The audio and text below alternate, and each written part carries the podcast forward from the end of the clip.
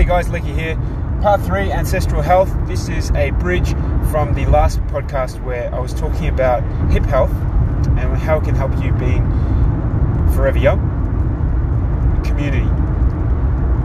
If we think about our ancestors, and it may be 100 years ago, 200 years ago, 1,000 years ago, the way that people assembled and the way that we connected with each other was important.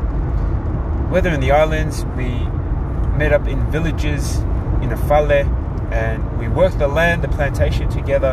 There was commerce, there were exchanges, there were battles. It was a very manual, communal type society, I would think in my mind. I would think about other parts of the world and reading about their history. People in the Asian subcontinent having their villages and lots of empires rise and fall over the journey.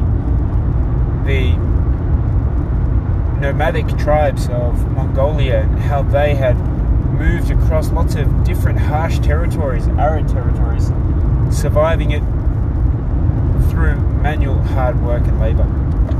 I would think about First Nation peoples in North America, the South Americans, these people that again very the impression I get very community orientated.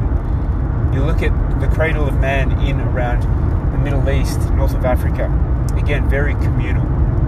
They had clear roles that they would play in their societies, and then they would meet, talk, have conversations, have these times throughout the day where they can slow down and connect. And I think that's very important to temper the busyness of the day, week, month, year with enough time to relax. And we all relax in different ways. For me personally, I like to relax by driving and talking and thinking as I'm driving between different locations. I like sitting down and trapping my thoughts onto pages with journaling. I like being by myself and, and walking early in the morning. I like early early to bed and reading in bed. You know, with different articles and thinking about things. That time to think for me I really enjoy and it's something that I can continue to work on you may decide to go and you know have your eyelashes done. You may find going to the footy park and being around the fellas. You may find it in a pub. You may find it with your family, your friends, going out for an outing. We all rest and digest in different ways.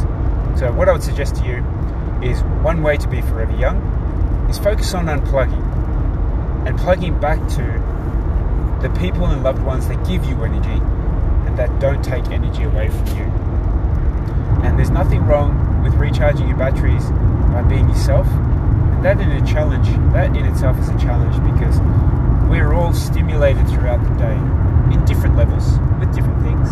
Whether it's hard conversations, getting an email, social media not- notifications.